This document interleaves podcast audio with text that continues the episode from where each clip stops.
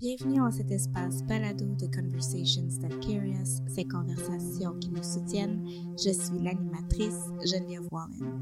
Je suis commissaire indépendante, écrivaine, formatrice et rechercheuse. L'épisode Se faire confiance a été enregistré avec Mojane Pesadi durant l'été 2022. Notre conversation explore différentes avenues de carrière et approches curatoriales. Le point de départ étant le parcours multiple de Mojane, nous discutons de ce qui l'a amené à poursuivre le commissariat. Je découvre aussi les tâches de commissaire travaillant avec une collection privée et en galerie commerciale, situation auxquelles je ne suis pas familière. Nous prenons aussi le temps de décortiquer les enjeux qui influencent notre processus décisionnel dans la conception de notre carrière à court et à long terme. Sans tomber dans le négativisme, nous tentons d'entretenir une discussion franche sur les lacunes des engrenages financiers qui ont une forte incidence sur le travail culturel. Nous traitons d'épuisement, de plafond salarial, l'importance de la transparence financière et le désir collectif pour la lenteur. Mojane Pesadi prend un moment pour faire un appel à l'action, nous rappelant que les aspirations de 2020 dans le domaine des arts et de la culture sont encore pertinentes. La précarité et le labeur invisible reviennent dans plus d'un épisode et cet appel à la conscience avec plusieurs de mes invités souligne l'urgence de la mobilisation pour des carrières plus viables. Ce discours n'est pas ancré dans le désir de décourager, mais d'éduquer et d'encourager un mouvement collectif car nous adorons ce que nous faisons. Le titre Se faire confiance, pour moi, évoque les points conversationnels où l'on examine nos choix de carrière respectifs, nos inspirations diverses de la théorie à l'écoute de séries télévisées, nos élans créatifs et les visites d'ateliers. Nous nous rendons compte de l'importance de se faire confiance afin de manifester le futur que nous convoitons. Mojane Pesadi est une commissaire et poétesse basée à Jajage Munyang, Montréal. Elle est présentement la directrice d'Art Speaks, une série internationale de conférences en art contemporain et la conservatrice de la recherche et des programmes à Artex. Détentrice d'une maîtrise en histoire de l'art de l'Université Concordia, Mojane travaille aussi comme commissaire indépendante sur de nouveaux projets. Elle a récemment conçu et animé le balado Trajectoire pour le Musée des beaux-arts de Montréal et commissarié l'exposition Vers la liberté à Projet Casa en 2023, Réflexion et réverbération sonore à Artex en 2022, Amour débordant à la Galerie d'art Stuart Hall en 2021. Ses recherches actuelles en tant que commissaire s'articulent autour du thème de l'amour comme outil radical de résistance, de mobilisation et de transformation sociale. Nous reconnaissons la nation Ganakahaga comme gardienne des terres et des eaux sur lesquelles Mojane et moi vivons et travaillons. Djadjagé Montréal est historiquement connu comme un lieu de rassemblement pour de nombreuses Premières Nations et aujourd'hui une population autochtone diversifiée ainsi que d'autres peuples y résident. C'est dans le respect avec les liens passés, le présent et un futur commun que nous reconnaissons les relations continues et complexes entre les peuples autochtones et les diverses communautés de la population montréalaise. Allô, bon matin, moi Jean. On va commencer et allons-y. Oui, c'est un plaisir pour moi. euh, juste la première question mm-hmm. et juste, euh, si tu peux juste décrire ta pratique euh, pour nos auditeurs. Euh, donc, je suis conservatrice à, au Centre de documentation Artex à Montréal. Euh, et aussi, je gère une collection privée. Euh, j'ai je suis aussi la directrice de Art Speaks, qui est une série de conférences euh, en art contemporain avec euh, des intervenants internationaux. Et j'ai une pratique de commissariat un et aussi. OK. Euh, un, deux, trois, quatre, cinq Oh, ouais. j'ai épuisé juste à lister mes affaires. Reprends ton souffle. Et donc, euh, donc, tu as toutes ces positions-là. Mm-hmm. Et puis, au niveau de tes intérêts euh, curatoriales, ta pratique, comment tu la décrirais? C'est quoi ta philosophie Mm. ou les choses qui t'engagent? Ouais. J'ai réfléchi à cette question longuement parce qu'il y a tellement de différentes façons à- d'approche. Euh, donc, au niveau des intérêts, euh, je suis vraiment intéressée à des phénomènes comme la spiritualité, l'amour, euh, la magie, comme étant des, des, des outils qui nous permettent euh, d'explorer des manières de se libérer, euh, de résister, euh, de quête de justice sociale, euh, mais aussi c'est des, des, comment dire, des thèmes, si on veut, qui permettent aussi euh, d'aller explorer des choses de façon esthétique, vraiment euh, de façon très précise et, et large, si on veut. Mais en général, c'est à propos de comment est-ce que l'art nous permet d'élargir notre conscience. Ça, ça m'intéresse énormément. Ah, j'aime ça, j'aime ça. Et donc, je pense que tu l'as déjà démontré en soulignant euh, tous tes intérêts et de toutes les manières dans laquelle dans lesquelles tu t'engages avec l'art et donc euh, je trouve que c'est ça je trouve que tu as une pratique vraiment intéressante parce que ça tu touches vraiment à tellement euh, de sphères artistiques euh, en même temps et donc j'aimerais vraiment savoir euh, si tu pouvais décrire tes expériences euh, de qu'est-ce qui t'a amené Mhm. à être commissaire? C'était quoi ton point de vue? Mhm. Euh, donc, euh, j'ai étudié en sociologie d'abord euh, à Concordia. Et pendant mes études, ben, je veux dire, quand j'étudiais la sociologie, il faut que tu choisis une heure. Puis j'avais toujours envie d'étudier en histoire de l'art, même que ce soit ma majeure, disons, mais j'osais pas. Parce que, tu sais, il y avait toujours à ce moment-là, tu sais, dans la début vingtaine, tes parents ont quand même une grande influence sur toi, puis ta Mhm. famille, puis les gens disaient, qu'est-ce que tu vas faire avec un, un bac en histoire de l'art? C'est, euh, c'est euh, une discipline pour les princesses d'Angleterre, ou je sais pas trop. puis, euh, donc, j'ai étudié la sociologie, mais tous les cours que je prenais, puis tous les essais que j'écrivais se li- liaient de nouveau à l'art. Donc, euh, tu sais, je prenais des sociologie de la danse, de la culture, euh, de l'objet, et tous mes essais étaient aussi sur liés à l'art. Et en même temps, j'ai commencé à travailler au musée des beaux-arts à l'accueil et à la billetterie. ok Donc, c'était vraiment aussi un moment super formatif parce que c'est, oui, c'est une job de base, si on veut, Mhm. dans un musée, mais ce qui est vraiment cool, c'est que à chaque nouveau cycle d'exposition, euh, tu as des visites privées avec les commissaires. euh, pendant tes pauses, tu vas voir tout. ouais ouais Et puis, euh, donc ça, ça a été vraiment euh, l'élément qui a fait en sorte que ça a comme un peu scellé mon ma décision de continuer en Mhm. art. Euh, et puis, euh, vers la fin de mon bac, euh, pendant que j'étais dans une salle de la collection d'art contemporain, en train de regarder une œuvre, le conservateur de l'art contemporain passait devant moi, m'a vu regarder l'art, puis il était comme, elle a l'air vraiment intéressée. Est-ce que ça tenterait d'écrire un rapport d'acquisition sur une nouvelle acquisition qu'on est en train de faire? Puis de fil en aiguille, un rapport d'acquisition à mener à quatre, puis à un poste euh, en tant que curatorial assistant. Ben voyons. Ouais. Oh, ok. ouais, donc ça, ça a vraiment été euh, comment, comment le, le moment initiatique, si on Ok, mais genre, quel grand moment. Ouais.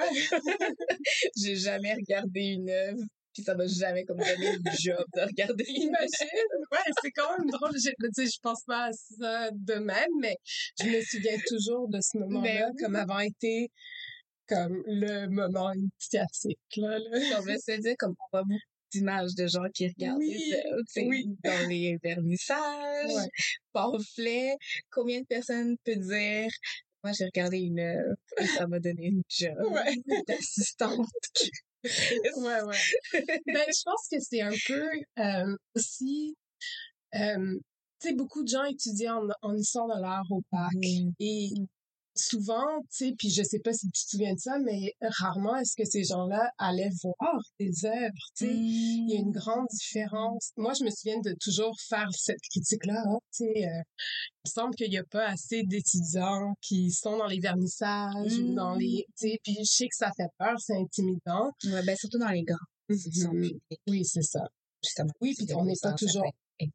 Exactement. Puis on n'est pas toujours invité ou on se sent pas comme si ça nous appartient. Ouais, ouais. Mais c'était quelque chose qui était super important pour moi. C'était de vraiment être avec les objets. Comme- Mm. Parce que c'est vraiment pas à travers un livre qu'on est capable de voir ce que l'art, quel effet l'art a sur nous. Puis, donc ouais, c'est, c'est, c'est quand même quelque chose qui, à l'époque, je me souviens, c'était pas tous les étudiants qui étaient dans mes cours qui faisaient ça. Il Mhm. fallait que les profs, euh, moi j'allais à Concordat, Oui, oui. disent allez up the street, go up the street. Tu sais, comme Juste à la Hélène, là. Au moins, voilà, ou pas faire, ou Ouais.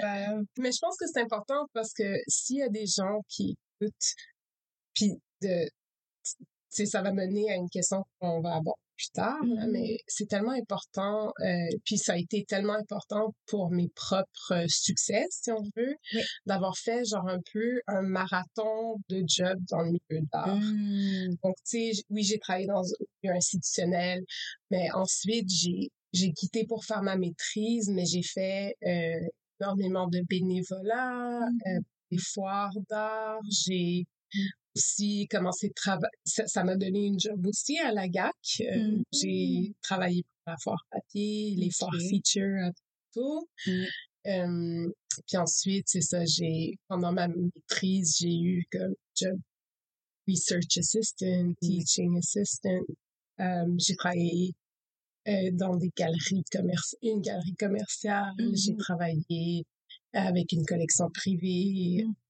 L'espèce de panorama de différents... D'options, il y a Ouais. tellement d'options, puis je pense Ouais. que c'est difficile. Ouais, C'est de la manière de se exactement. qu'est-ce qui peut nous intéresser. Et euh, en fait, j'ai une question pour toi. Mhm. Je voulais je trop dérouter euh, les questions, mais euh, justement, je pense que c'est important de parler de euh, faire du volontariat Mhm. et de se, de se, de prendre les opportunités Mhm. qui sont offertes. Mais aussi, on a beaucoup de discussions sur justement comment, c'est un peu une mission privilégiée de pouvoir avoir justement des options comme ça où tu n'es pas rémunéré. Ouais. Euh, ça peut mettre les gens dans des situations plus précaires, euh, qui peut se permettre de faire du, Mhm. du bénévolat, comment. Euh, donc, j'aimerais en- juste un peu ta pensée de, euh, est-ce que tu as des conseils sur comment on fait une sélection de bénévolat, Alors, comment on fait une sélection c'est ça, de, de, de labeur gratuit. Ouais. Ou de labeur qui est vraiment peu payé. Ouais. Full disclosure, moi, quand euh, j'ai j'ai fait des petites gigs de bénévolat, Mm. comme, tu sais, ça, ça demande une soirée euh, ici et là. Tu sais, je pense que Mhm. quand on est jeune, on peut se permettre quand même de faire quelques événements, tu sais, sélectionnés, puis Mhm. c'est vrai que ça donne, tu sais, ça donne des contacts au niveau, surtout, de l'institution pour laquelle tu fais le bénévolat. Parce que Mhm. eux, ils voient ton travail, ils voient, ils te reconnaissent, puis après, c'est important parce que au moment où il y a une job, une entry level job qui se Mhm. présente, ils vont penser à toi automa- automatiquement parce que Mhm. souvent les gens veulent connaître les gens d'avance avec qui ils vont travailler. Mhm. Et donc, on va penser à toi. Donc, je pense les petits événements comme ça, malgré que oui, c'est, c'est quand même euh, un travail gratuit. Moi, je le vois un peu comme un rite of passage. Surtout quand on sélectionne, c'est, puis que ça fit. C'est que c'est pas un bénévolat constant pendant des mois, un Mhm. internship qui est pas payé. Ça, moi, j'ai pas fait ça. Mhm. Mais full disclosure, quand j'ai travaillé à la GAC, euh, c'était une job emploi à Québec et Mhm. c'était très, très, très, très. Puis j'ai fait la décision de retourner à la maison. Mais tu sais, Mm-hmm. je vis dans la ville, mes parents, ma mère habite. Mm-hmm. Donc, j'avais ce, sais, ce choix-là que je pouvais faire de Mm-hmm. retourner à la maison. Puis j'étais aussi encore à la maîtrise à l'époque.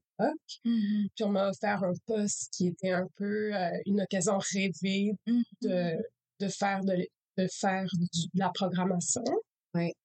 Et euh, je me suis dit, OK, ben, cette option-là, je peux juste la faire si je retourne à la maison puis que j'ai pas le loyer à payer et tous les frais.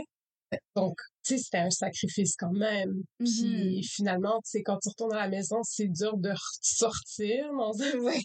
genre quelques années.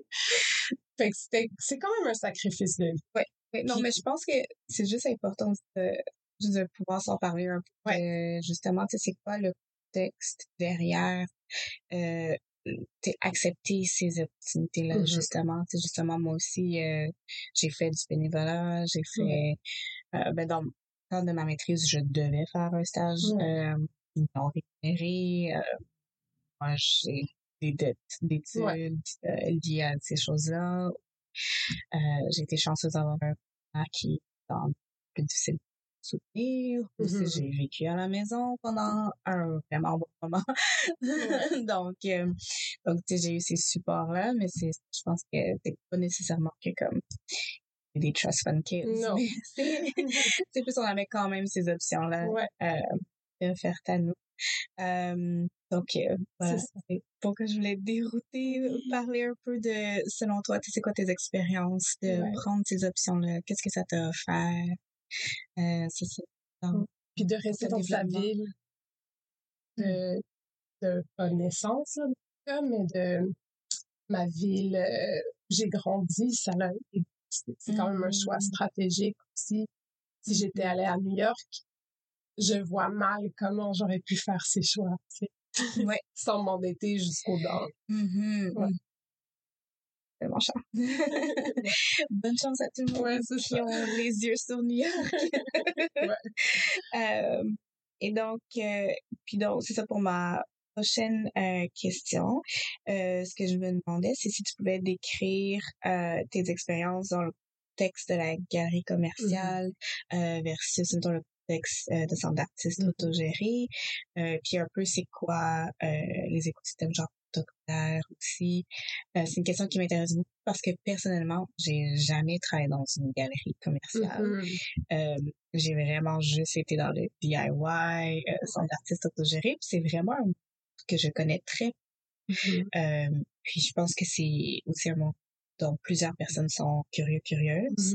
Et, euh, et donc, euh, vu que toi, tu as navigué les deux, puis aussi justement, euh, tu as aussi euh, des connaissances sur la gérer une collection privée.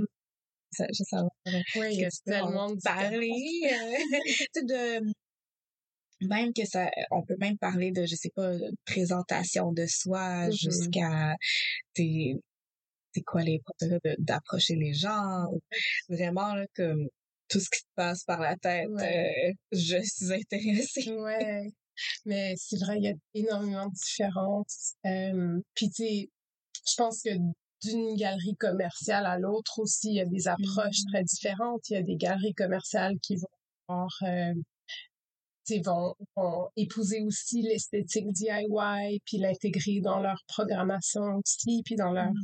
dans leur façon de présenter les choses.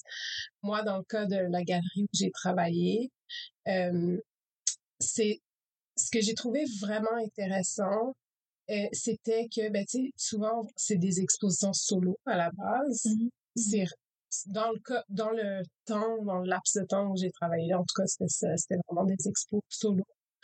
Et, euh, l'artiste va travailler sur un corpus, puis c'est des œuvres qui sont, quote unquote, vendables, donc Mhm. souvent des tableaux, des sculptures, mais des, des objets vraiment comme où il n'y a pas d'ambiguïté sur la sur sur le l'objet qui va pouvoir s'intégrer à une collection soit privée, Mhm. soit institutionnelle.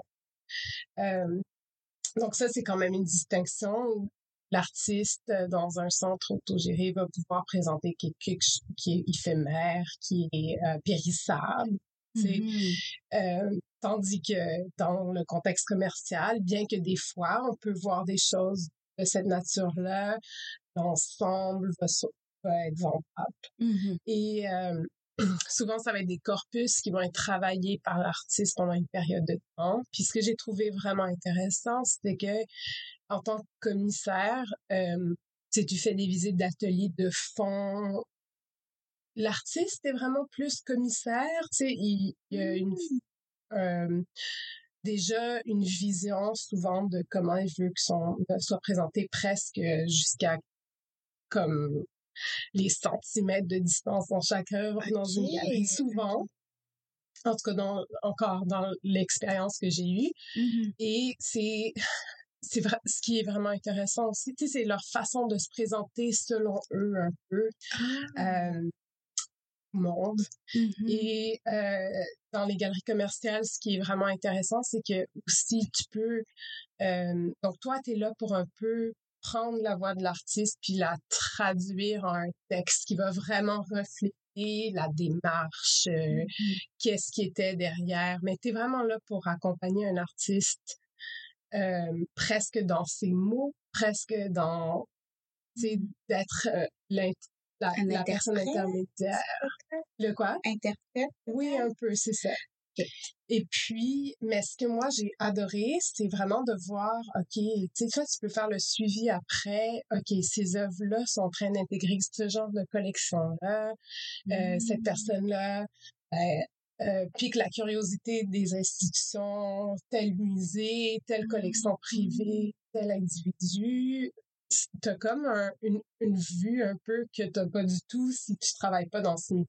Comme une vue globale de l'impact de l'œuvre, mais aussi de son dialogue à travers plusieurs collections. Donc, vraiment, là, comme, c'est comme une expansion de mmh. l'œuvre, d'une certaine manière, que tu peux être témoin de. Exactement. Puis aussi de, ben, comment, c'est quoi le rendu? L'artiste est, est rendu mmh. un peu dans son parcours? Ah, ok, ouais. Donc, euh, OK, est-ce que, tu sais, souvent dans les artistes émergents, c'est, c'est quoi la première institution qui mmh. va, le, premier musée, euh, mmh. institution publique qui va comme faire le move d'acheter une œuvre. Ouais. Tu sais, c'est super intéressant euh, de, de voir ça. Mmh. et puis, euh, et puis juste c'est ça, de suivre un peu le, le parcours d'un, tu sais, avec des données autres que juste ce qu'on voit comme, mmh comme étant l'œuvre. Mmh mais dans les centres d'artistes, moi, j'ai pas vraiment travaillé dans les centres d'artistes, bien que Artex est un centre de documentation avec une salle d'exposition. C'est comme peut-être le lieu qui se rapproche le plus au modèle d'un mmh centre autogéré d'artistes. et puis, je dirais que oui, il y a une approche beaucoup plus DIY, plus dans la liberté d'expression, puis souvent dans, dans, dans Artex, je vais travailler avec des chercheurs et des commissaires. Donc ça, je trouve ça vraiment intéressant aussi, un commissaire qui travaille avec un commissaire, puis qu'est-ce que ça peut mmh. donner dans cette dans ce dialogue intercommissaire? Oui, est-ce que tu parler un tout petit peu de ça? Ben oui! ben comme euh, la dernière expo qu'on a eue avec Johanna Joachim, qui est merveilleuse Black Kitty, euh, ben, tu Joanna avec sa recherche puis sa vision, puis comment est-ce que moi je peux amener euh, des idées pour appuyer euh, ce qu'elle fait déjà très mm-hmm. bien, puis mm-hmm. comme juste comment on peut élever le projet, mm-hmm. puis l'amener à, une vision finale la plus approximative à ce qu'elle s'imaginait. Euh, puis ça, c'est comme comment toi, tu peux amener à, alongside mon Dieu, moi, je vais parler franglais. on va vraiment Mais avec Joanna, comme, et son bagage et ses, ses collaborateurs tristes, mm-hmm. euh, comment je peux amener, moi, mon bagage, puis mes expériences, puis comment on peut, mm-hmm. comme, créer ensemble quelque chose qui... C'est ça. Comme, créer un tout. C'est un tout. Quelque chose de de vraiment holistique. Puis en fait, j'aime vraiment la manière que tu décris euh, ta relation de travail avec Johanna parce que je pense qu'il y a toujours un peu eu un argument que faire du commissariat, Mhm. c'est vraiment aussi dans la création, Ouais. c'est pas juste dans l'administration, Ouais, la coordination, que justement euh, euh, il y a vraiment quelque chose qui se fait, genre de exhibition making. Mhm.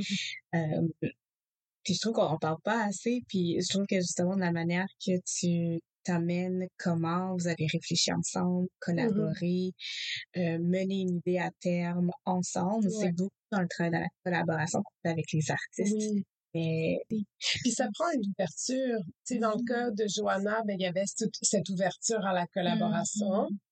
Euh, c'est pas tout le temps que ça arrive naturellement. C'est pas avec tout le monde que tu vas avoir le même rapport aussi de, de chimie, tu sais. euh. Mais oui, il y a, il y a tout un, un, un côté créatif, tout comme il y a énormément d'administration. Ah Puis oui. ça, faut le dire parce que c'est quand même très invisible oui, oui, non, c'est dans le invisible. rendu final. Les gens se rendent pas compte à quel point ça prend. C'est Ça c'est prend- oui, c'est beaucoup, c'est beaucoup de travail, du travail qu'on a de difficulté à quantifier. Quantifier vous monétairement, Ouais. d'essayer de mettre une valeur monétaire au travail commissarial, c'est extrêmement Ouais. difficile parce qu'il y a beaucoup de travail invisible. Exactement. Euh, Puis il y a aussi toujours du labeur émotionnel aussi, puis comment est-ce qu'on quantifie ça? C'est, c'est vraiment, puis je pense que c'est pour ça aussi qu'on a, ben en fait, même pour, euh, qu'est-ce qui est approché pour les artistes, là, comme étant, euh, je sais pas, euh, le cachet de base, c'est, c'est très arbitraire aussi, là, mais je ça. veux dire, il y a des difficultés même à essayer de commencer à concevoir même ce genre de réflexion arbitraire pour les commissaires. Mhm. Euh, j'ai comme une dernière question justement au niveau de milieu commercial. Mhm. Euh, donc, quand on travaille dans une galerie comme ça, il y a aussi le, le côté vente. Mhm. Euh, puis, en fait, je suis je suis comme curieuse des conversations. Ouais. Euh, conversations qu'on a sur l'art en rapport avec une valeur, sais, Mhm. qu'on, une valeur de marché de l'art. Tu sais, Ouais. comment est-ce que justement ce, ce discours de l'artiste, comment le, le mettre, tu sais, sur une, je sais pas, comment l'accoter à la Mhm. valeur marchande? Ouais. Mais moi, j'ai pas vraiment eu à, à vendre. Ok, t'as pas eu à vendre. Ok. Too much. Mais j'ai quand même vu le processus un peu. Encore, ça change d'une galerie à l'autre, d'une personne à l'autre. L'approche est Mm. souvent différente.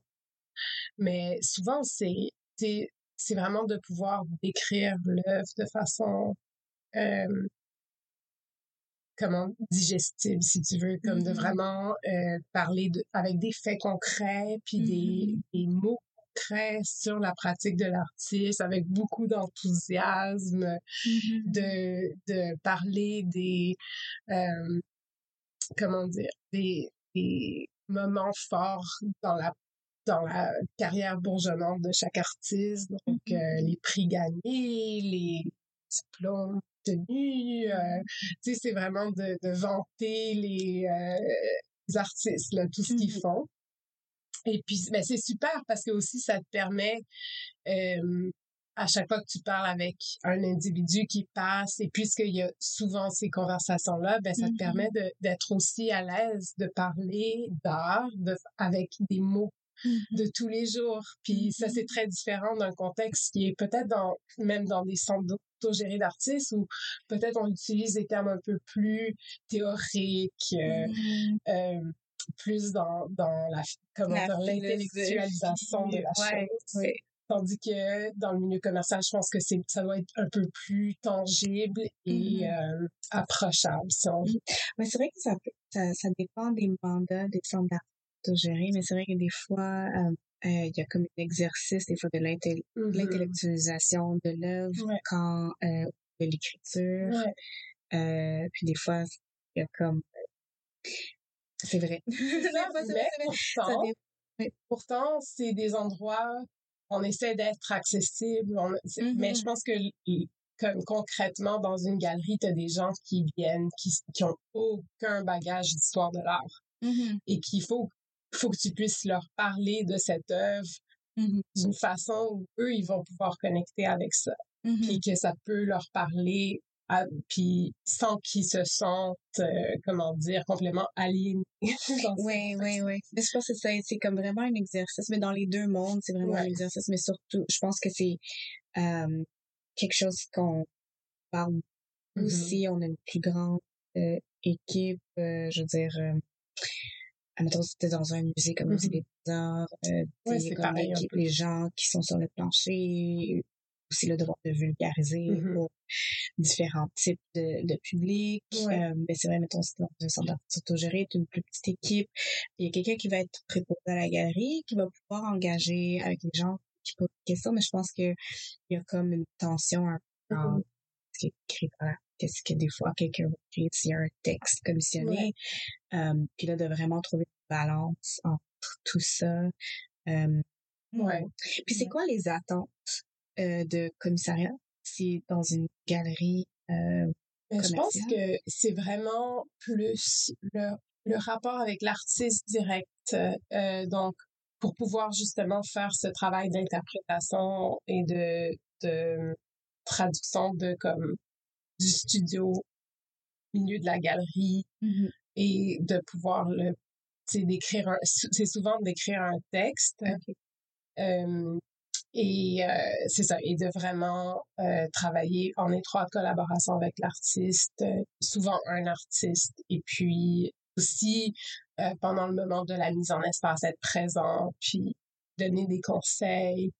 Euh, c'est ça. Ce que moi j'ai trouvé, c'est que les artistes arrivaient dans l'espace de la galerie commerciale, puis savaient déjà ce qu'ils voulaient. déjà ce que vous voulez. Puis Ouais. est-ce que euh, en tant que commissaire aussi tu es appelé à représenter les gens justement dans les foires? Est-ce que ça fait Mhm. partie justement de, de Mhm. l'emploi? Oui, écrire oui, dans les foires. faire des visites, accompagner les artistes à la Ouais. mise en espace, les représenter dans les foires? Ouais, Ok. exactement. Mais comme je te dis, tu sais, je, je suis sûre que d'un d'un lieu à l'autre, c'est un peu Oui, ça peut être différent. Il y a des Oui, oui. distinctions. Euh, puis vu que j'avais pas cet aspect de vente, euh, moi j'étais assez contente parce que c'est aussi une pression en moins là. si on Ouais, veut. ouais, ouais. Euh, puis c'est aussi un autre monde d'essayer de vendre une œuvre. C'est Mhm. tu rentres dans un autre euh, dans un autre game un peu là. ouais, ouais, c'est une autre sorte de dialogue. Ouais. C'est comme de, de, de Ouais. parler un peu ensemble. C'est c'est quoi justement comment on vend quelqu'un, comment on vend, euh, qu'on donne le, le mérite justement genre Mhm. monétaire, euh, mais aussi euh, statut. Comment est-ce qu'on vend un statut social euh, d'un artiste? Ok. Puis je veux savoir euh, de de tes recherches. Mhm. Euh, est-ce que c'est quoi le genre de liberté que tu peux euh, avoir? Je veux dire, tout dépendamment des, des cercles que tu Mhm. navigues en ce moment. Est-ce que tu peux nous parler un, un peu de c'est quoi les différentes des libertés puis de agentivité, Mhm. commissariat Ouais. euh, que tu as en ce moment? C'est vraiment intéressant cette question parce que c'est tellement différent. Mhm. Tu sais, si tu es commissaire indépendant, si t'es commissaire euh, conservatrice ou commissaire dans un, une galerie, euh, il y a des il y a des avantages et des désavantages partout. Ouais. Euh, il y a une plus grande liberté si tu as les moyens d'être commissaire indépendant avec aucune job sur le côté ou une seule job sur le côté. Fait qu'il y a comme cette dimension où tu peux faire de la recherche. Ça, c'est la chose qui qui me manque un peu là, Mm. actuellement vu que je travaille à temps plein. Ouais, ouais, c'est cette dimension de pouvoir comme avoir du temps à, Mm. à Je sais élaborer vraiment s'il y a comme Ouais, je sais un, pas. une commissaire euh, qui a vraiment C'est temps. ça. Mais ça, c'est comme, disons, le, dream. Ouais, ouais, ouais, c'est tellement le rêve. Ouais. Ouais, d'avoir un temps de recherche. C'est peut-être être étudiant qui manque dans le fond. C'est, Peut-être, ouais. tu sais, comme on avait vraiment beaucoup. Ben même, même là, il y avait, comme quand on avait Ben, le cours. travail, il y a, le, il y a le, le volontariat. Ouais, exactement. Ouais, c'est vrai. Ben, tu sais, on vit dans ce système capitaliste comme, on fait tellement trop. On fait tellement de choses. Ouais. Euh, mais donc, donc ça, c'est comme le rêve, disons. Comme Mm-hmm. si, si, le, si j'avais tout le temps de, de commissariat à, l'indépendant. Puis il y a eu une période où j'avais plus de temps, puis je voyais Mhm. comment que j'arrivais à réfléchir plus longtemps aussi sur, sur, des- sur chaque... Disons, j'écrivais un texte, donc là, j'arrivais à passer des heures à réfléchir sur chaque élément. Puis, Mhm. sais, maintenant, je travaille, faut que je mette, j'ai un temps limité, donc j'ai pas autant de temps. Puis ça, ça, ça a ses avantages aussi, Mhm. dans le sens où, euh, il y a, sais, faut se faire confiance aussi. Mm. Puis de, je pense qu'il y a aussi beaucoup plus de self-doubt quand t'as trop de temps. Comme- Oui, ouais, parce qu'on cherche à tout le temps perfectionner, Exactement. perfectionner, perfectionner au lieu de juste soumettre le texte. Mm. Euh, et dans le milieu, disons là, actuellement, je travaille à Artex et je suis la conservatrice là-bas. Euh, et quand c'est moi qui euh, commissarie une exposition, euh, actuellement, je, je suis en train de travailler sur une exposition qui va avoir lieu euh, à l'automne. Mm. Mais c'est que, tu sais, j'ai, c'est, c'est moi qui, a- qui va pouvoir choisir euh, les techniciens avec qui je vais travailler, les, les différents collaborateurs de A à Z. Donc, Mhm. tu sais, ça, c'est vraiment le fun aussi, ou quand tu es commissaire indépendant et que tu travailles avec une institution, mais tu n'as pas nécessairement euh, accès à l'ensemble des décisions. Il y C'est a vrai, une partie des décisions qui sont prises Mhm. par l'organisme qui te hôte. Ouais. C'est pas tout le temps le cas. Si tu loues un espace, euh, Ben, c'est genre... plus de ouais. liberté, mais en même temps aussi, tu as les limites. Tu as quand même les limites des ressources de la galerie, les limites de leur capacité, Ouais.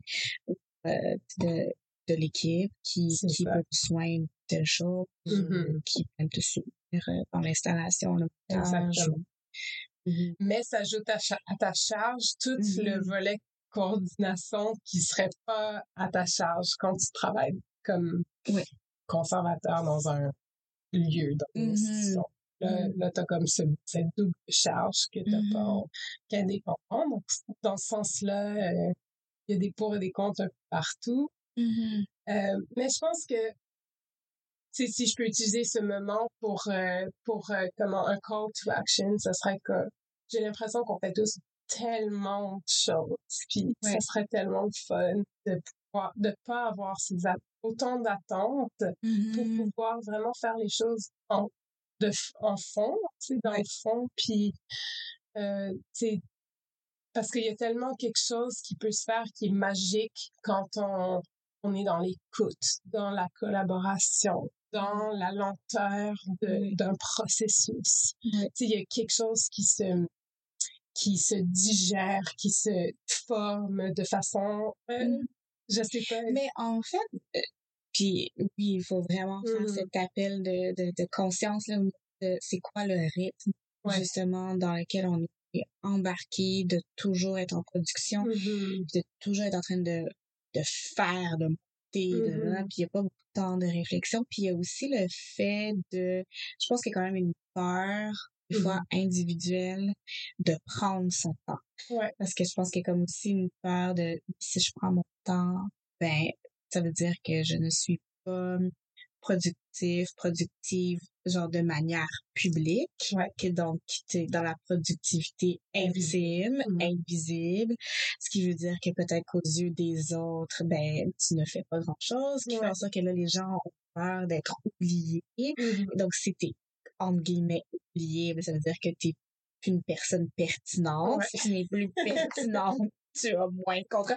C'est vraiment, Ouais, là, ça devient comme une espèce de- d'engrenage parce que, comme, c'est comme s'il y avait pas d'autre manière d'opérer, mais en même temps, c'est une illusion. Donc, oui, il faut vraiment faire un appel de Ouais. conscience. Puis, puis on le voit, là, c'est différent quand on voit qu'il y a des commissaires institutionnels qui le, le temps de penser à une Mhm. exposition pour X nombre d'années, Mhm. c'est- c'est vraiment différent que lorsque tu es, admettons, approché comme euh, pour faire une exposition puis la monter en Trois mois. ouais, trois mois, six mois, mais puis même deux ans. En deux Mhm. ans, on peut dire que c'est long, mais c'est pas vrai parce que dans deux ans, tu fais multiples projets, puis finalement, tu as vraiment comme huit mois. pour, pour penser au projet, c'est d'écrire ton texte et tout. Ouais. Non, vraiment, c'est... Puis c'est aussi une pression, tu sais, là, là, je travaille dans un organisme qui est euh, financé par des bailleurs de fonds et il y a mm-hmm. des, il y a des, euh, des attentes à ce niveau-là aussi, puis il y a des attentes au niveau des, tu sais, euh, de donner des contrats et des opportunités au plus de monde possible aussi, dans le sens où euh, tu as ce lieu, cet espace et, tu te dois de, de donner l'espace à, à autant plus de monde possible, mais en même temps, dans la façon que les choses sont financées de façon tellement mince, euh, les employés dans beaucoup de centres autogérés d'artistes sont travaillent comme ça se peut pas là je veux dire c'est c'est toujours des heures de, plus euh, non comptées euh. toujours dans l'espèce d'épuisement mmh le, le frôlage de l'épuisement mmh puis ça, c'est pas sain. Donc, c'est comme comment est-ce qu'on peut trouver une balance? Puis tout revient au financement, mm-hmm. puis à l'argent final. Parce que quand il n'y a pas ce problème-là, ben, tu es capable d'embaucher des équipes plus, plus euh, costauds. Euh. oui, oui, plus fort, plus stable. Euh, parce qu'aussi, malheureusement, il y a comme une dépendance qui s'est créée avec certains programmes comme euh, ben, comme celui que tu as fait avec le Québec. ah oui, l'emploi Québec. Emploi Québec. Il y a aussi celle euh, canadienne que j'ai juste le anglais, Young, Canada Work. Young Canada Work. Genre jeunesse, ouais, jeunesse Canada au travail. Euh, donc, puis beaucoup d'institutions sont dépendantes de ces, de ces, de ces termes courts. En fait, c'est du financement quoi, six mois, mmh. un an de, de labeur qui fait en sorte que la personne a de la stabilité pour une période courte avec un mmh. salaire plus que... Ouais, très mince. Je pense qu'avec celle du, Canada, c'est un salaire qui est plus haut que le salaire minimum, mais c'est genre, c'est ça, c'est pour huit mois. la, question, c'est, mais qu'est-ce que je fais après? C'est sûr que ça ouvrir des portes, mais souvent les, les euh, institutions qui te donnent cette opportunité-là donc malheureusement pas les fonds garder et d'offrir un poste. Donc, il y a toujours, euh, toujours, tu passer au suivant un mmh. Mais c'est super d'avoir ces, ces postes temporaires-là. Ça aide énormément, surtout dans des mmh. contextes événementiels ou d'expositions où on a besoin d'assistance et de, et ça permet aux, aux jeunes de s'intégrer au milieu du travail puis de, d'avoir leurs premières expériences dans le lieu.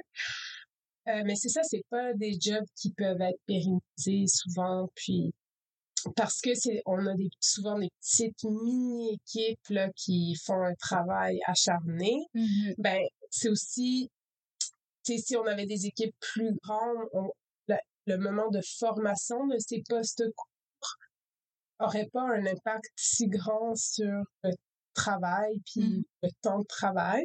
Mm-hmm des, des employés permanents, disons, d'un mmh petit organisme. Euh, mais à l'heure qu'il est, comme ça, c'est c'est beaucoup juste d'avoir quelqu'un qui vient pour trois mois, pour six mois, pour huit mois. Mmh. C'est quand même, euh, c'est souvent comme job en plus pour quelqu'un qui a déjà un, un, un chargé, bien chargé de faire euh, de faire aussi c'est ça de de donner de passer les connaissances mais aussi d'encadrer la personne. Ouais.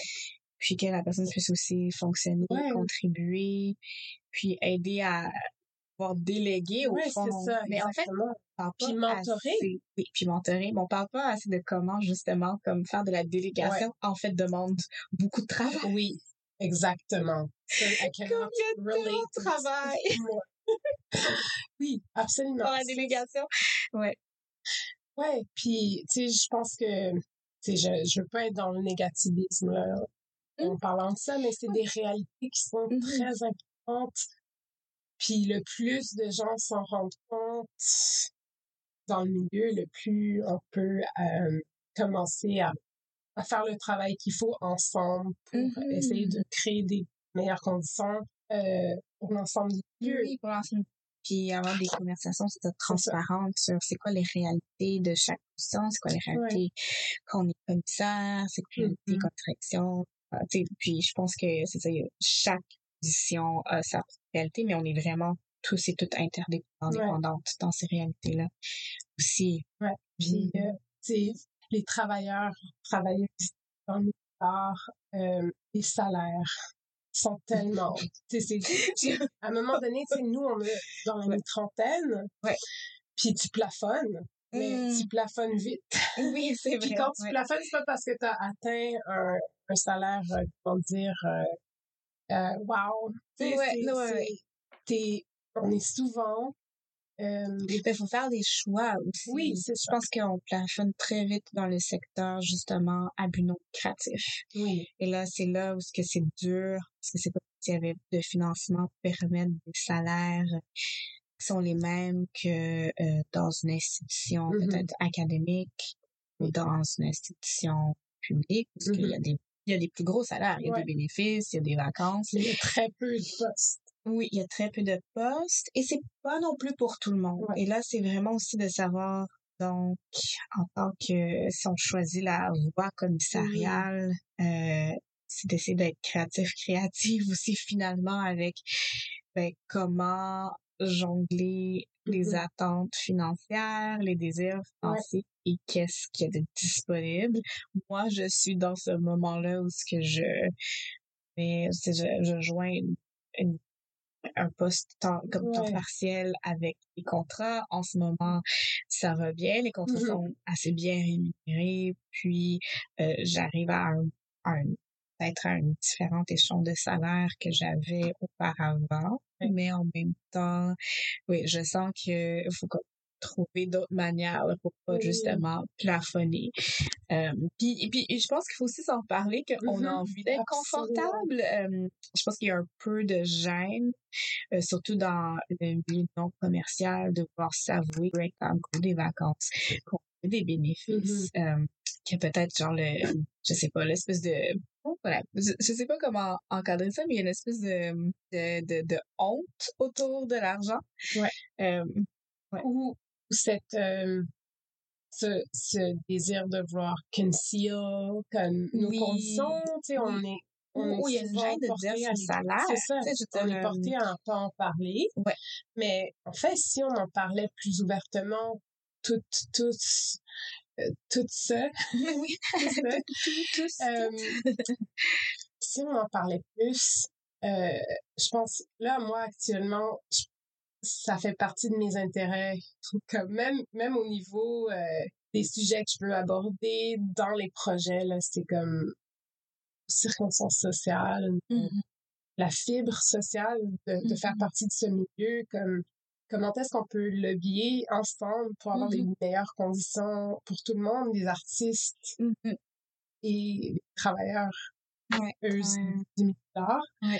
Euh, c'est c'est quelque chose qui, qui est super important puis c'est tellement euh, je sais pas c'est tellement fâchant parce que beaucoup de gens vont parler puis tu sais c'est des gens qui vont avoir le pouvoir d'avoir une influence sur sur la réalité bon ils vont dire mais non mais c'est un choix de, de travailler dans le milieu de l'art puis c'est c'est ça c'est euh, Mhm. mais le milieu de la culture a tellement un impact important sur Oh, les ça sur les aussi, sociétés. euh, ça génère beaucoup d'argent, en fait, le tourisme génère. culturel.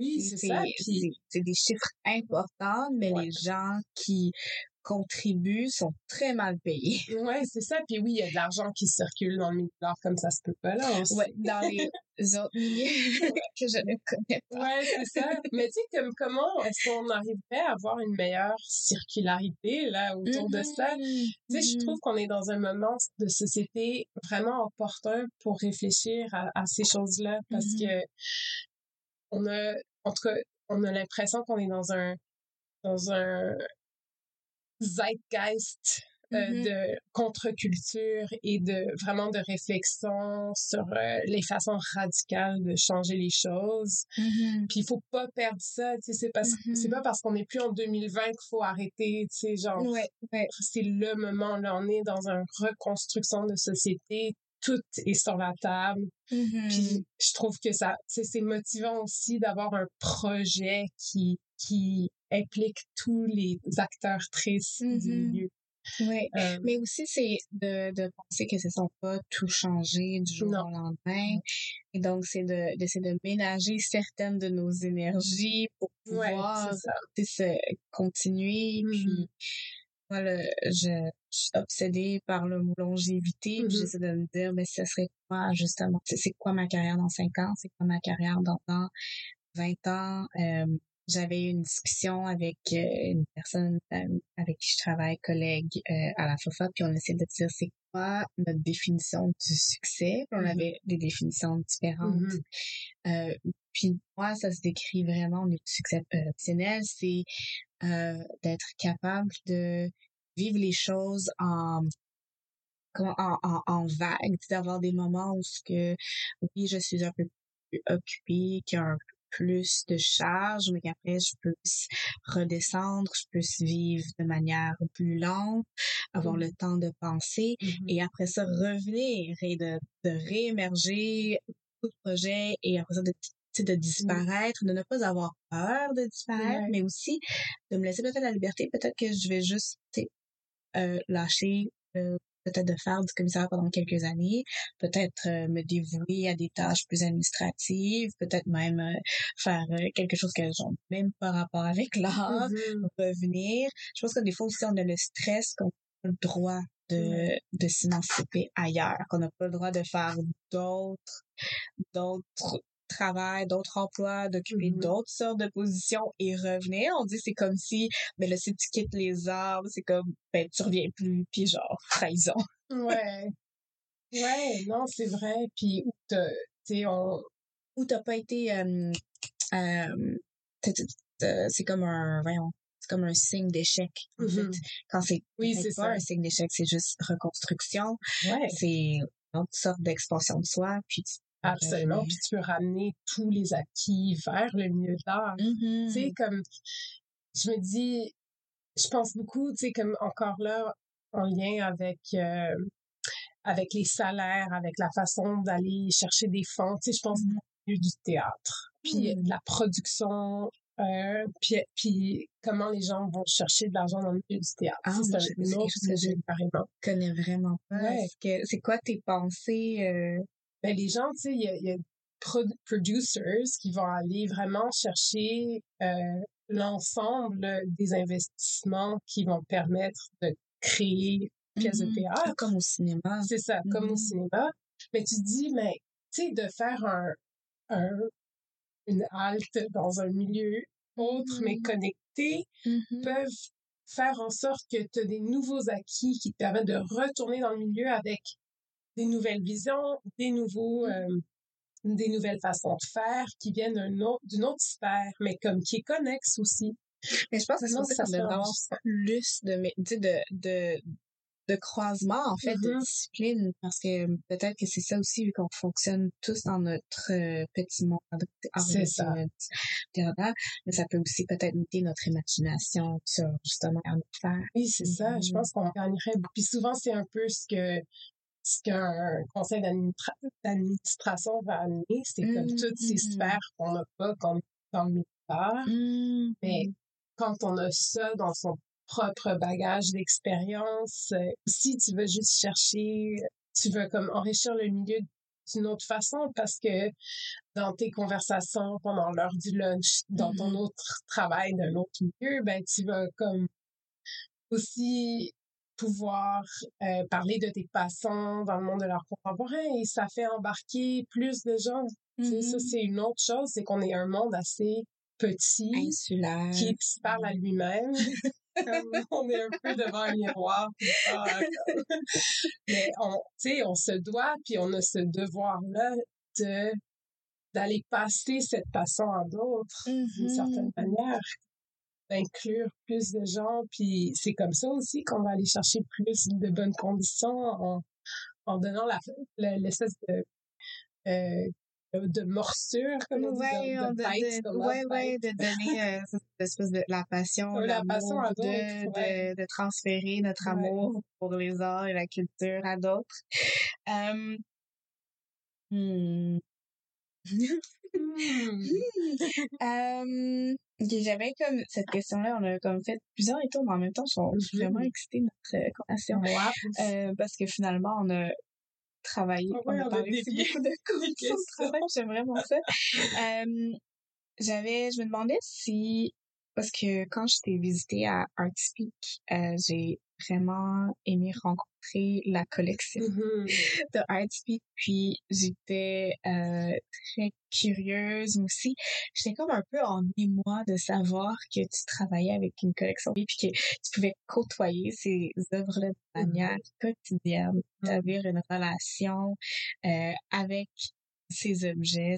Puis euh, je me demandais si euh, tu pouvais un peu décrire c'est quoi finalement ce rôle-là de commissariat avec une collection privée. Euh, privée, exactement, parce que euh, je pense que on parle beaucoup de l'étymologie, du de curator, mm-hmm. curateur, curatrice, euh, puis que c'était basé sur prendre soin d'objets et qu'on on a encensé cette pensée-là, on l'a ouverte à prendre soin d'idées, prendre soin des gens. Mm-hmm. Euh, toi, tu, tu vis les deux. Ouais, ouais. Donc, euh, Ah, c'est super cool. Euh, ben, c'est ça. Euh, la collection, c'est en parallèle. Artspeak, c'est sont un peu, sont pas mmh, liés. je pensais que c'était vraiment. Ouais, c'est ça. Ben, c'est parce que c'est un peu sous un même toit que ça se passe. Mmh. Mais c'est ça. C'est donc la, la gestion de la collection privée puis Artspeak, c'est, c'est, c'est deux projets différents. Mais oui, je passe euh, du temps à travers sept ans, donc que je suis euh, en train de gérer cette collection. Ah ouais. Oh my god, je pensais que t'étais plus jeune. Ouais. comme, comme relation. ouais. Mais tu sais, les deux ans la pandémie, elles comptent pas vraiment. c'est un beau. ouais, c'est ça. On va genre arrêter les comptes. ouais, moi j'ai j'ai pas 35, j'ai 33. Ouais, exactement, moi aussi. Puis euh, oui, c'est vraiment c'est quelque chose d'être avec c'est un peu comme d'être dans un musée d'enfants mais avec un rapport tellement plus proche avec les œuvres d'art. Souvent dans un musée tu sais la, la collection va être euh, un peu ben si elle est pas sur les murs ben elle va être quand même très éloignée. Il y a comme euh, comme on dit il y a les gants blancs qui mmh. euh, qui sont importants aussi parce qu'ils faut préserver les œuvres. Mmh tant dans un musée que dans Mais c'est cette équipe-là qui gère la collection. Euh, et puis, ce qui est vraiment cool, c'est, c'est de la voir grandir, de, de voir les œuvres d'un autre œil à travers le, le temps, tu sais, mm-hmm. de, de c'est la collection que gère, il y a quelques centaines d'œuvres et puis euh, c'est énorme quand même de, d'essayer de, de, remplir sa tête de ces œuvres-là. Fait que je trouve que c'est ce qui est vraiment intéressant, c'est que euh, chaque an, il y a comme différentes parties de la collection qui va m'intéresser, me lire. Euh, mm-hmm. Puis là, je vais, je vais apprendre euh, euh, des faits, puis des, c'est ça, comme le background d'une œuvre dans différentes périodes de temps à travers les années et me familiariser de façon différente avec les œuvres selon comment on va installer les œuvres dans les différents lieux aussi. Donc, on a une galerie, puis dans la galerie, ben, à chaque fois que ça change, ben, le dialogue que font les œuvres entre elles mm-hmm. euh, va amener un, une différente perspective, puis euh, je sais pas, puis de voir une œuvre à travers le temps, c'est c'est comme un peu, euh, c'est comme un peu des personnalités avec lesquelles tu mm-hmm. vis, puis les bagages, tu sais, c'est un peu de vivre avec aussi les artistes qui les font d'une certaine manière, puis toutes les, les réflexions et, euh, et, et cette énergie non comme palpable qu'une qu'une œuvre a, tu sais, c'est une magie, là, tu sais, il y a tout, tout le... Tu sais, c'est ça, c'est une œuvre, c'est aussi une énergie, puis quand, mm-hmm.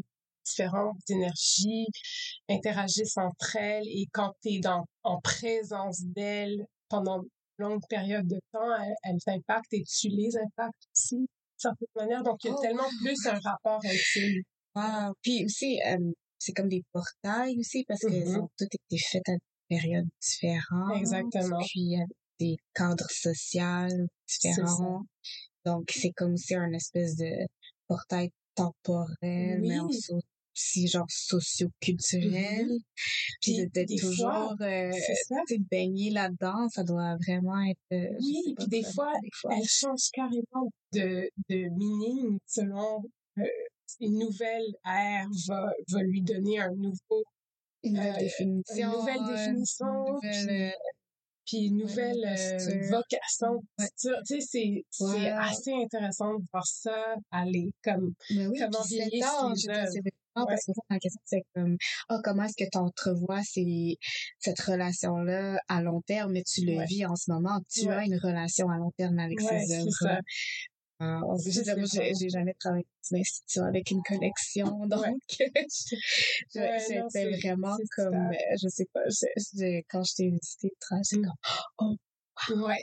ça fait partie de, ouais. de, Ouais, puis c'est, énorme, sais, c'est tous les artistes, t'imagines, euh, ce qui est vraiment le fun, c'est que t'es en, il y a tellement de dialogues différents qui sont en train de se produire devant mm-hmm. toi en tout temps. Oui, puis c'est, c'est ça, ça n'a même pas besoin de ton intervention, là. C'est ça. juste se faire. Ouais, ouais. Puis que ça a un impact sur toi d'une façon qui est aussi euh, inconsciente, comme que ça, mm-hmm. et que toi, tu commences à parler d'une œuvre d'une façon, sais, un jour, tu sais, tu veux juste dire quelque chose, c'est comme, je savais même, je pensais ça mm-hmm. Mais c'était d'être en interaction. Ouais. Oh, puis oui, et se voir évoluer bon. Ouais. Euh, donc, j'ai une dernière question pour toi, euh, quand on termine notre entretien. Euh, encore une fois, merci de m'avoir rejoint aujourd'hui. Euh, j'ai vraiment aimé euh, de la manière que notre conversation a un peu comme bifurqué plus au niveau de c'est quoi nos enjeux interpersonnels mm-hmm. dans le commissariat, puis comment se retrouver peut-être là-dedans, puis essayer de penser à faire un peu un retour en arrière de de où commencer, puis après, ben, c'est quoi les possibilités justement en allant de l'avant? Euh, et là, j'aimerais vraiment savoir en ce moment euh, qu'est-ce qui t'intéresse, qu'est-ce mmh qui te, euh, te, je sais pas, te donne de l'énergie le matin, qu'est-ce qui te donne de la vie, qu'est-ce mmh qui, ouais, qu'est-ce qui en ce moment occupe tes pensées? C'est quoi tes projets? Là, ça va faire très méta, ma réponse, mais genre, ce qu'on est en train de faire en ce moment. le côté conversation, euh, dialogue, euh, mm-hmm.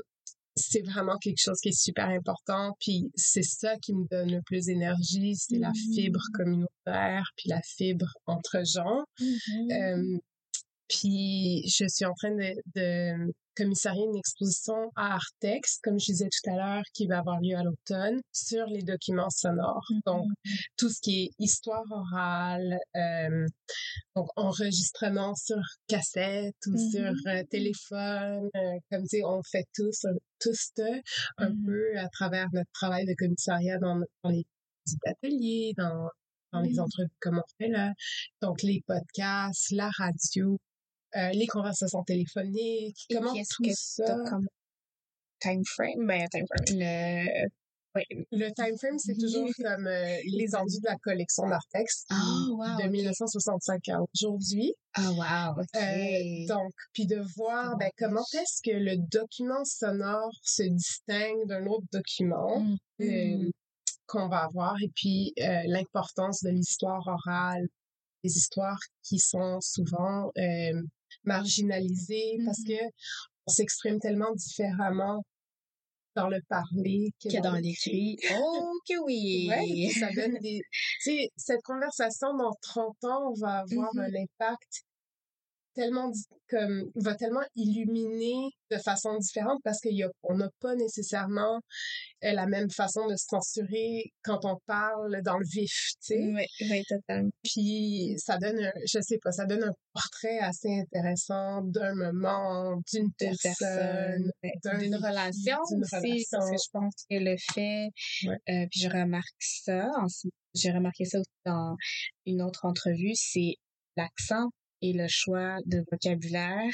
Mm-hmm. On se parle ensemble dans un, une place intime, mais aussi euh, en, en tant qu'amis, en tant que personnes qui se connaissent. Je pense qu'on est aussi un peu moins euh, peaufiné, mettons, que si on, on fait une autre, je sais pas, avec euh, au Canada, un autre podcast ou... Mm. Puis c'est ça, cette relation de confiance mm-hmm. qui est là, comme mm-hmm. dans des moments comme ça, entre mm-hmm. personnes qui se connaissent et qui se font confiance. Euh, donc ça, c'est super. Euh, c'est vraiment ce qui me passionne en ce moment. Puis je lis beaucoup de livres d'entrevues, mmh. d'entretiens, puis euh, puis aussi des, des livres qui qui sont des comment dire des, transcriptions d'entrevues orales vers l'écrit qu'est-ce qui, comment comment est-ce que ça change dans ce moment de traduction? Puis dans ce contexte-ci aussi j'y pensais parce que je pense qu'il y a une grande... Je, je vais faire l'écart entre qu'est-ce qui est mm-hmm. oral et écrit parce que je pense qu'il y a comme un... Il y a vraiment une énergie différente quand on va parler, on peut se permettre d'avoir des phrases incomplètes. C'est ça. L'autre personne va quand même hocher de la tête, va comprendre, et dans, dans la conversation elle-même, ça a sa place. Euh, les hésitations, répétitions, phrases incomplètes et tout ça. Mais on pas vraiment traduire ça. ça. ça. devient un texte assez... Euh, ben, en fait, c'est pas vraiment... Il n'y a pas beaucoup de plaisir. Non, c'est ça. Merci. ça. Puis aussi, ben, une réflexion sur soi aussi. on devient euh, très euh, critique. De soi-même. C'est tellement vrai. C'est tellement vrai. Souvent, c'est comme très, très cringe de se... Oh, mon de lire comment, comment on parle. Euh, ouais. Ouais. puis surtout avec mon franglais, là, je pense à moi-même. C'est juste très montréalais.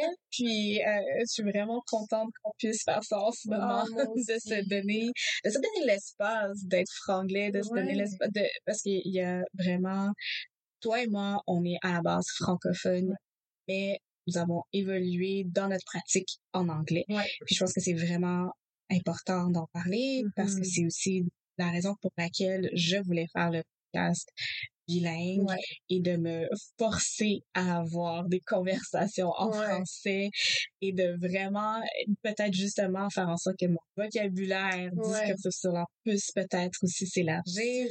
Euh, mais aussi de, de de de vraiment flirter avec cette réalité-là, de vraiment être trans en transparence avec cette réalité-là que les gens à Montréal beaucoup parlent franglais que mmh les gens qui pratiquent à Montréal parce qu'on veut avoir une pratique large. Euh, souvent, on s'est exporté dans des milieux anglophones. Euh, nous avons tous, tous travaillé d'une certaine manière avec le Canada anglais mmh euh, et ailleurs. Et donc, c'est ça que ça donne. ouais. Puis c'est, tu sais, ça fait partie de l'histoire de Montréal, je veux mmh, dire. Aussi, oui c'était tellement fun, tu sais, le franglais comme on le connaît ici, il existe nulle part ailleurs. Totalement. Puis j'en suis tellement fière aussi, là, comme, mm. mais tu sais, je voudrais pas parler franglais dans des moments comme plus sérieux, parce que ça appartient aussi à une dimension sociale qui est plus, euh, comment dire, sociale. Oui, oui, ben je pense qu'il y a une question justement de classe, de paraître, d'éducation, de valeur euh, sur la longue. Ouais. Mais non, c'est vrai. Et donc, euh, passion, euh, en ce moment, euh, vraiment, ton attention est sur la qualité des archives sonores. Ouais. Puis aussi les visites d'atelier, toujours. Ça, existe en continu. On n'a jamais assez de temps pour les visites d'atelier. Puis tu sais, tu genre, là, en ce moment, il y a quelques artistes qui m'ont écrire des textes d'exposition. Mmh. Fait que c'est l'occasion de faire des visites d'atelier. Oui. ça, je trouve ça toujours genre magique de d'entrer dans ces espaces-là. Quelque chose qu'on n'a pas parlé, en fait, euh, que j'ai pas de temps. Ça, Mm-hmm. c'est les visites d'atelier. Peut-être juste trois petits mots Ouais. un peu. Est-ce que tu as des trucs pour des visites d'atelier? Euh, comment est-ce que tu est-ce comment est-ce que tu les c'est- comment est-ce que tu les abordes? Comment tu les fais? Euh, Mhm. ouais, comment est-ce que tu, tu fais ça? Souvent, euh, tu sais, j'arrive pas avec des questions préétablies. Je me Mhm. laisse vraiment le, le, comment dire, la liberté de me laisser émerveiller par le moment présent. C'est Mhm. tellement rare qu'on peut être dans le moment présent. Ouais. Euh, puis je vais enregistrer, je trouve, ben, avec le consentement de l'artiste. Ça, c'est pas Mhm. tout le monde qui consente. Puis, euh, mais ça, c'est, puis là, je me, j'ai une archive juste dans mon téléphone, puis dans mon, dans mon, dans mon Zoom euh, Mhm. de, assez important de, de Je me suis jamais enregistrée Ah, en faisant des visites, non. Je suis comme, ah, C'est tellement c'est fun. vraiment Puis ça, intéressant. ça devient vraiment la source qui me permet de retourner en arrière. Puis, euh, Mm. euh, non, j'enregistre presque tout, même quand j'ai une conversation téléphonique avec un artiste. Même s'il n'y a pas de projet euh, associé à ces visites-là, Mhm. souvent, je vais enregistrer encore là avec le consentement. Oui, avec le consentement, bien sûr. C'est pas tout le temps pertinent non plus. Mhm. mais il y a quelque chose de tellement intéressant qui se passe dans le, la spontanéité d'une conversation qui a Mhm. aucune euh, qu'un comme comment Qui n'a dire? pas de but de a but, production. Moi, j'adore faire du remue-ménage. Moi, je demande aux artistes Ouais. que je connais, sais, je leur dis, si tu as besoin de quelqu'un juste pour, parler d'une idée, là, puis explorer une idée, ça genre, appelle-moi, oui, envoie-moi un message. exactement J'adore faire ça Ouais. parce que c'est vraiment un moment où on peut juste échanger. ouais. Puis c'est tout le temps des moments où j'apprends tellement de choses Ouais. parce que le, le focus euh, de, de recherche d'un un artiste, c'est pas souvent des, des trucs que je connais personnellement Mhm. ou des fois c'est des choses que j'ai pensé un peu mais pas tant que ça. Puis là, ça t'amène dans un autre monde, un autre univers Mhm. euh, dans lequel que tu peux donner des impressions, que tu peux... Ouais, c'est comme... Ouais. Mhm. ah non c'est c'est ça nous si quand on a ces moments de conversation Mhm. avec des artistes ou avec d'autres commissaires comme on a actuellement, c'est des moments qui nous permettent de métaboliser des choses qu'on n'a pas encore vraiment Ouf, définies.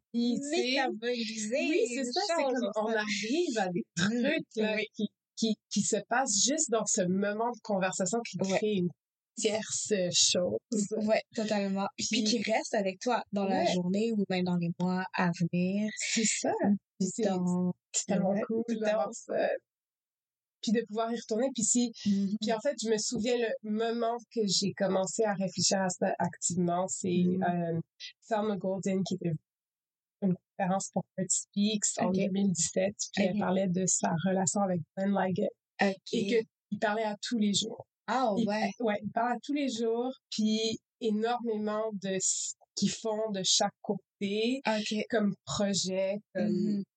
Euh, émerger de ces conversations-là. Wow. Puis j'ai tellement trouvé ça fascinant parce qu'à Mhm. l'époque, j'avais pas cet instinct-là. Puis, sais, des fois de dire, ben, on va commencer à quelque chose. que- De créer ces relations-là aussi avec les artistes, je pense qu'on n'est pas, on parle pas beaucoup de quel genre de relation créer avec les artistes, Ouais. euh, quel genre d'intimité on peut établir avec des Mhm. artistes. Euh, c'est souvent vu comme on travaille avec quelqu'un une fois Ouais. et puis après ben on passe à quelqu'un d'autre parce que on a comme une espèce d'idée qu'avec euh, des subventions il faut ait des nouveaux projets un nouveau projet veut dire des nouvelles personnes quand finalement c'est pas nécessairement ça non plus Oui, c'est ça. euh, ah l'intimité non, ça, c'est tellement fun. D'avoir des années de relations établies avec... ouais Puis, tu sais, on l'a Oui. avec certains artistes. Ouais. euh, puis, et comment que c'est... C'est incroyable de se Mhm. voir aussi évoluer à travers les années, à travers les conversations. Mhm. Puis comment que, tu sais, il y a sept ans, on, on parlait de trucs qui, aujourd'hui, vont devenir un projet qui va ouvrir Oui, qui va ouvrir ses portes, ouais. Puis aussi, euh, même, moi, j'ai- en fait, j'ai- comme un rêve d'avoir une exposition sur les commissaires, Mhm. puis leurs archives. ouais. Et qu'est-ce, c'est quoi les, les, les notes, les bouts de papier, Mhm. les photos qui ont donné place à telle exposition? Donc, Ouais. comme une exposition genre point tournant d'une carrière, puis d'avoir l'archive qui a comme aidé à, dans genre livre et notes, à notation. Ah, ouais. trop Et cool. genre, je sais pas Puis moi. c'est tellement important parce qu'on parle Mhm. très commissaires. Ouais. Souvent, c'est nous qui, qui mettent en lumière à des pratiques artistiques. Mais c'est très rare que tu aies des articles écrits sur mmh des commissaires. Oui. Et leurs pratiques. Et souvent, c'est des euh, centres sur leurs accomplissements, mmh mais pas nécessairement euh, sur les euh, processus. Les processus, c'est même aussi quand je sais pas, j'ai remarqué ça avec une de mes amies, quand on parle avec des artistes, on a plein de questions. Ah, comment tu travailles ça? Ah, c'est quoi ton processus? C'est quoi la matière? Qu'est-ce qui t'a amené à cette matière-là? Mais les artistes vont jamais te poser de questions sur c'est quoi ta pratique, tes recherches, euh, qu'est-ce qui t'allume, qu'est-ce qui t'intéresse? Ouais, comme, fait qu'on pense pas dans leur tête, genre, ben, t'es commissaire, puis tu fais des shows. Puis si tu me poses ces questions-là, c'est peut-être que t'es juste, comme t'es intéressant à avoir dans une exposition, c'est plus, on dirait, transactionnel, même si tu veux pas que ça soit mm-hmm. transactionnel. Mm-hmm. J'ai tellement accumulé de livres, Geneviève, pendant la pandémie, surtout, là. Je pense que j'ai jamais mm. acheté autant de livres dans une si courte période de temps. Fait que mm-hmm. je cherche les moments de lecture, puis les moments de justement pouvoir faire de la recherche de façon comme j'ai un temps qui me permettent de... J'ai de la misère, moi, à négocier Netflix, Netflix. Oui, c'est ça. Exactement. Mais il y a aussi que, tu sais, si on travaille toute la journée, à un moment donné, tu veux du... Comment on appelle ça? Ben, tu veux... Euh, chose qui te demande peut-être moins d'efforts intellectuels. Mais en même temps, je trouve qu'on parle pas assez de comment on peut être très inspiré. C'est pas totalement la théorie, c'est pas nécessairement euh, les lectures sur les artistes ou les articles critiques sur une mm-hmm. exposition qui finalement t'inspirent. avec des fois aussi juste écouter Stranger Things en rafale. Oui, c'est ça. Parce que dans le fond, tu laisses ton cerveau faire genre... ouais. Puis c'est un peu comme ces moments de, comme on appelle euh, shower thoughts, mm-hmm. comme ben, tout d'un coup, t'es en train de regarder Stranger Things, puis une, une idée de fou va te venir. Oui, c'est ça. Juste comme, il y a un moment, c'est comme, oh, oui, ça. Genre une phrase, un, une, je sais pas, de la musique, euh, Trump euh, Kate Bush qui revient en force en ce moment. Bush. oh my god. Comme une deuxième vague de genre découvrir Kate Bush. Je pense que c'est arrivé pour nous au début 2000. Ouais, puis là, avec Stranger Things, ça revient. Parce que je trouvais ça très drôle. Il y a quelqu'un qui fait comme, voyons, il y a Top Gun, puis genre... Ah oui, je sais, c'est les mails. on est en train de revivre les années 90, 2000. Ouais, ouais, exactement. Mais genre de, début 2000, où ce qu'on nous, on revivait genre un revival des années 80. Mm-hmm. Fait que c'est vraiment ah ouais, c'est vraiment culturelle dans laquelle on vit en ce oh moment. Mon dieu, ouais. J'ai recommencé à regarder DOC, euh, tu sais, puis j'étais comme obsédée avec ça quand j'étais secondaire, mais oh, je me rends compte à quel point mon style de l'époque est genre à chaque outfit que je vois à l'écran, je suis comme, ouais, j'avais pas mal ce outfit, j'avais ce outfit, mmh. puis c'est comme, tu te rends compte à quel point ça t'a influencé d'une façon genre huge, ouais. stylistiquement, puis je suis comme, oh my god, ok, ça fait un peu peur. Ben, je, je parlais avec euh, Eve, euh, l'artiste Eve, oui. Euh, avec, on parlait de Gilmore Girls, puis de mmh comment écouter à 35 ans, mais c'est dur. Parce que aussi, là, on ah, est ben adultes, puis là, on voit les, les, les, failles dans les sociaux, on voit beaucoup plus de failles dans les caractères, je veux dire, au niveau dans les ah protagonistes, la manière, là, qui sont écrits, formés. Euh, ouais, puis, puis Oh my god. Ouais. Tous les problèmes, mm-hmm. genre. Mais c'est intéressant de comme, écouter ces choses-là, genre, ouais. Gossip Girl, truc comme ça. Genre, wow, tu sais, comme ça, ça t'informe sur la manière. Il y a une priorité. Définition de l'amour aussi, qui est souvent, genre, toxique, en fait. C'est mm-hmm. vraiment pas des bonnes relations.